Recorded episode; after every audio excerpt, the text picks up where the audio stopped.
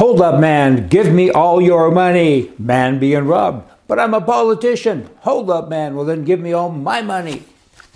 Pretty much does say it. Hey, I gotta say, the teachers' unions, these are the very same people who said, hey, your children can't come back to school because the union says they can't. Ah! And they went on and on. And now they're saying, hey, you all can come back to school, but we have to teach you what we want to teach you. And it's a critical race theory. And how dare you not teach it, you teachers they're talking to. And if you don't teach it, we're going to sue you and we're going to kick you out of the brownies, right?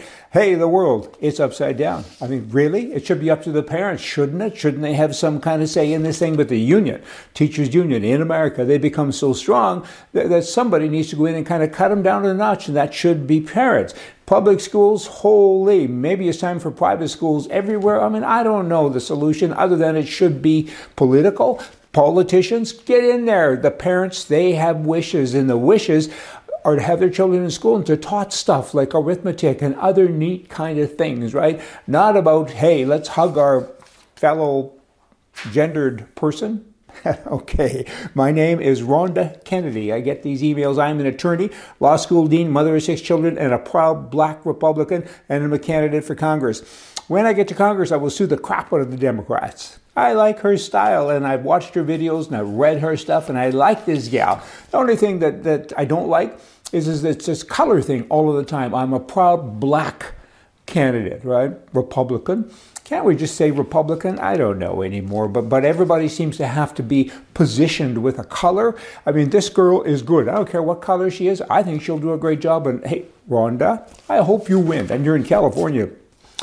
California needs you. Uh, during the campaign, his campaign, Joe Biden promised that I will build back better, right? I guess he only meant for some Americans, certainly not for everybody. Minority farmers, for instance, he rescued them. Only black farmers for $4 billion. And if you're white, save your ink, you can't apply, right? And if you do apply, we won't give you a check. So I went to court, and the judge said, You can't do that. That's prejudice stuff. The good news in America is they have a constitution, right? And, and whereas in places like Canada, they do not. If a Joe Biden was in Canada, oh boy, it would be a real mess. Mm, couldn't be any messier than it is. I had to re say that, but rethink that. But, but Biden has, he continues to do this. Only non white farmers were hurt during during the pandemic, apparently, according to Biden, because he's giving money to everybody except white folk.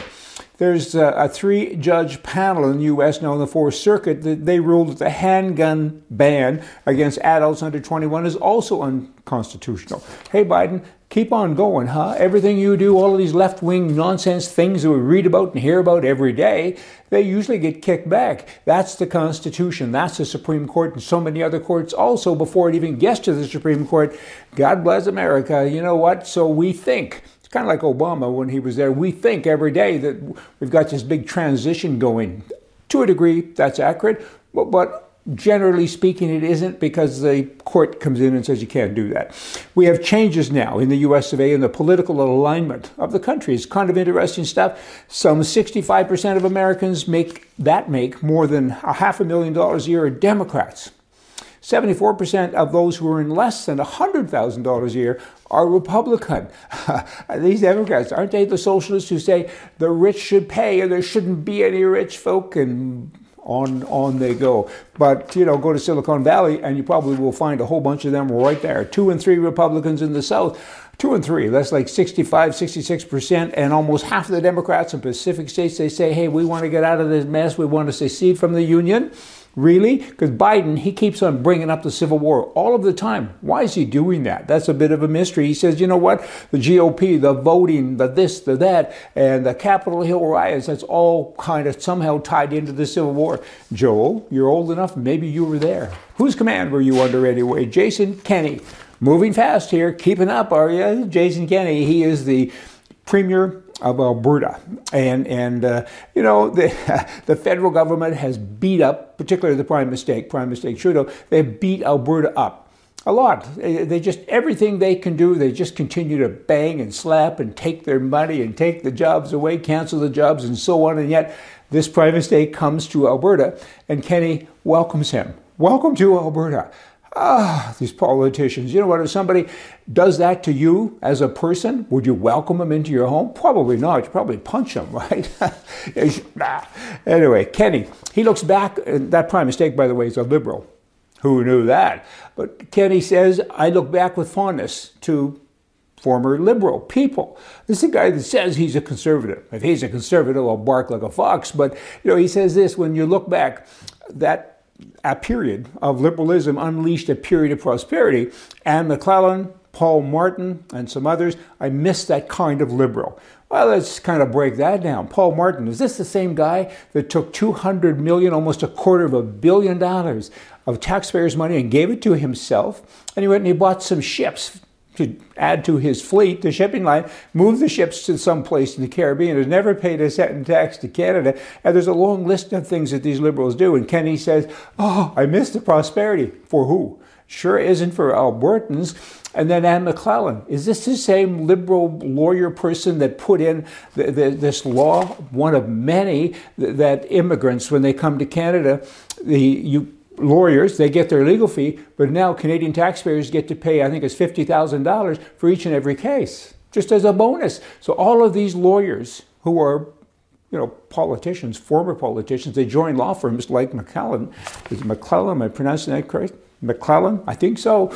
They, they join big law firms and and the immigrants, they just come through those revolving doors and they just you know, ka-ching, ka-ching, another $50,000 bill, another $50,000 bill. They're making like tens and tens of millions of dollars, maybe weekly, certainly monthly, I think. and this guy that leads Alberta says, oh, I miss them. Hey, you won't be missed when you leave, I can tell you that. BC Liberal members, they got a letter. I got one. Why did I get one? I ain't a member of the BC Liberal Party. Bah. In any event, I did get the letter, the email, and the guy says, let's change our party's name. And he goes on to say, you know, that's a good idea. Well, firstly, there are some people in the party, because there's no conservative party in British Columbia, that, that are conservative. I understand that. But the name is liberal. I mean, I went to vote one time and, and I started to shake when I saw that word, liberal. I, I couldn't do it. Uh, so he wants to change the name. There's a little bit of merit to that, but not a whole bunch because the people don't change. That's like saying, hey, you're a hooker people don't like the name, we're going to call you an escort. It's the same person. You have to kind of change what the party does. You have to change what the person does. And then the name change kind of means something. Otherwise, not so much. Gun control, well, last thing of the day, gun control is stupid. Government does not have the right to take my rights away. It is my right to defend myself. And anyway, there's a proven statistic that criminals commit fewer crimes after they are shot. Hey, y'all come back tomorrow. See ya.